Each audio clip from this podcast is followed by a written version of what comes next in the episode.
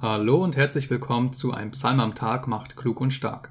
Heute hören wir vom wohl größten Taschentuch der Welt und wozu es gebraucht wird. Ich lese aus der Lutherbibel.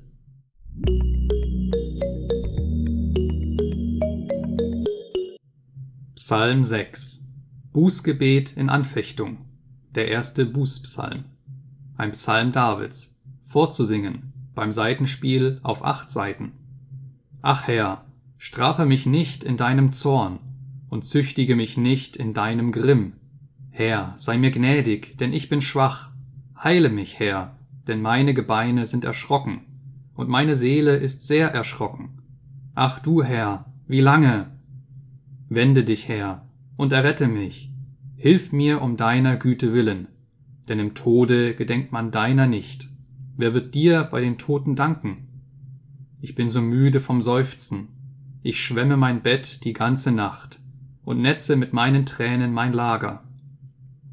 Mein Auge ist trübe geworden vor Gram und matt, weil meiner Bedränger so viele sind. Weichet von mir alle Übeltäter, denn der Herr hört mein Weinen. Der Herr hört mein Flehen, mein Gebet nimmt der Herr an. Es sollen alle meine Feinde zu Schanden werden und sehr erschrecken. Sie sollen umkehren und zu Schanden werden plötzlich. Und jetzt wird es endlich wieder Zeit für ein Highlight des Monats. Also, hallo beisammen. Ich grüße alle, die des Fränkischen mächtig sind und die vielleicht das Fränkische wenig lernen wollen. Ich habe heute wieder für euch einen Psalm. Den ich ins Fränkische übertragen und ich merke, je öfter ich das mache und je länger ich dann die Texte höre, desto mehr geht mir das näher und ich verstehe den Text da ganz anders, als wenn ich ihn auf Hochdeutsch höre. Und ich glaube, das ist auch gut. Weil mit der Sprache, wo wir groß geworden sind, das rührt uns einfach anders an. Also horcht gut zu. Psalm 6. Ab Psalm vom David, denst vorsingst, mit dem Seitenspiel, was acht Seiten hat. Ach Herr, wenn's dann Brass auf mich hast, du mi net abstrafen. Und wenn da der Grong platzt, lass an Watschenbaum net umfallen. Herr, sei mir gnädig, ich bin ganz malat. Mach mich gesund, Herr, die Angst ist mir in die Knochen gefahren und mei Söll bibbert vor lauter Muffe. Oh Mann, Herr, wie lang soll denn das noch zugehen? Ach komm, dreh die wieder zu mir um. Herr, hilf meiner Söll, weil du doch vor Grund auf Gurt bist. Bei die Toten denkt man nicht an dich. Wer sagt denn Danksche, wenn er gestorben ist? Ich bin ganz schlafert vor lauter Greiner. Ich heul auf Nacht, dass das ganze Bett trieft. Und meiner Träner machen mein Nachtlocher feicht. Weil ich mich so abdu, sich ich ganz undeutlich. Die, die mir ans Leder wollen, sind ein ganz schön großer Haufen. Haut lieber ab, ihr Horderlumpen, weil der Herr horcht auf mein Greiner. Der Herr merkt auf mein Bitteln und Betteln. Der Herr nimmt mein Beten für voll. Alle meine Gegner machen keinen Stich mehr und während der Schrecken von einer Minuten auf die andere müssen's ihren Platz räumen und bleiben auf der Strecken. Amen. Ja, danke Stefan für diese wunderbare fränkische Interpretation des Psalms. Und tatsächlich, sie zeigt nochmal in ganz anderen Worten und macht es auch viel eindrücklicher, was der Psalmist meint und geht damit auch ganz anders zu Herzen. Das ist der erste von sieben sogenannten Bußpsalmen in der Bibel. Buße scheint darin sehr oft mit Tränen verbunden zu sein. Und bei David fließen sie so sehr, dass man sagen könnte, er heult die Nächte durch. Nur gut, dass so ein Kissen relativ viele Tränen aufnehmen kann. Doch was bedeutet Buße eigentlich und wozu braucht man sie? Nun, Buße vollzieht sich in drei Schritten.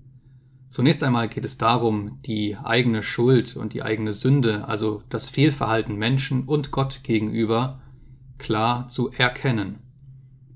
Und hier kommen auch Gottes Gesetze ins Spiel, die wie Prüfsteine anzeigen, dass ein Fehlverhalten vorliegt.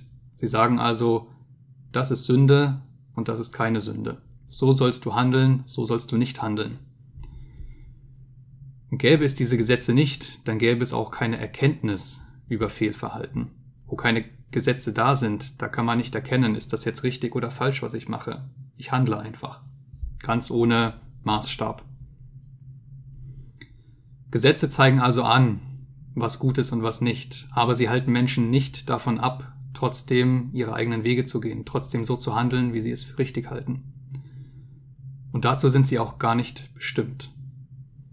Im zweiten Schritt geht es dann um das Bekennen von Fehlverhalten. Wo ich erkannt habe, dass ich falsch gehandelt habe, da kann ich es bekennen, da kann ich sagen, was passiert ist. Manchmal tut es gut und ist auch nötig, das Menschen gegenüber zu sagen, es ihnen gegenüber auszusprechen. Vor allem denjenigen, denen ich Unrecht getan habe, aber auch zum Beispiel äh, in der katholischen Beichte wird es getan. Menschen sagen dort, was sie Falsches getan haben an anderen Menschen. Aber in allen Fällen ist das auch eine Sache zwischen Gott und dem Büßer. Denn selbst wenn man scheinbar nur Menschen Unrecht getan hat, sind damit doch Gottes Gesetze, damit doch Gottes Gerechtigkeit verletzt. Denn diese Gerechtigkeit fordert, dass wir Menschen untereinander gnädig, in Barmherzigkeit und gerecht miteinander umgehen. Wo immer ich also an einem Mitmenschen schuldig werde, werde ich auch an Gottes Gesetzen, wie im ersten Teil schon angeklungen, schuldig. Und daran schließt sich die Reue an, die Reue, das ist etwas, die sagt, es tut mir leid, wie ich mich verhalten habe. Ich habe falsch gehandelt, es war nicht richtig. Und wenn ich es ändern könnte, dann würde ich es tun. Wer also sein eigenes Fehlverhalten erkennt und bekennt, der bekommt auch einen klareren Blick für das, was sich danach vollzieht und auch für einen, klar, einen klaren Blick auf die Ausmaße dessen, was an Fehlverhalten passiert ist. Und eigentlich ist es relativ leicht feststellbar. Was du nicht willst, dass man dir tu, das füg auch keinem anderen zu. Das klingt natürlich wie ein einfacher Kinderreim und heruntergebrochen klingt es vielleicht zu einfach, aber das ist die Quintessenz daraus. Und das ist nicht nur ein Satz, den Jesus formuliert hat in der Bibel, sondern das findet sich auch in anderen Kulturen und in anderen Zeitepochen und auch in anderen verschiedenen Varianten. Nun, Buße ist also die Voraussetzung für Umkehr. Umkehr ist schon wieder so ein sperriger Begriff, aber letztlich bedeutet er nichts anderes, als aus tiefstem Herzen in Überzeugung sagen zu können, Herr, ich habe Mist gebaut, ich habe mich an Menschen vergangen, ich habe ihnen Unrecht getan und damit auch dir. Mein Fehlverhalten hat anderen Leid zugefügt. Und weil ich eben erkannt habe, dass ich weder dir gegenüber, noch den anderen Menschen, noch mir selbst gut gehandelt habe, möchte ich es nicht mehr tun, damit die Beziehung nicht weiter verschlechtert wird. Bitte Herr, sei mir gnädig und hilf mir, dass das in Zukunft nicht wieder passiert. Gott weiß und wir Menschen wissen es auch, dass die guten Vorsätze schnell dahin sind. Und weil wir immer wieder rückfällig werden, hat sich Jesus Christus aufgemacht in diese Welt, um genau diese Schuld, die immer wieder mit Fehlverhalten einhergeht, auf sich zu nehmen, für uns zu tragen. Denn Gott in seiner Gerechtigkeit, der, der muss Fehlverhalten ahnden, der muss es bestrafen, damit die Gerechtigkeit wieder ausgeglichen wird. Aber Jesus in seiner Liebe, der kam, um für uns zu sterben. Für mich, für dich, für jeden Menschen, der es annimmt.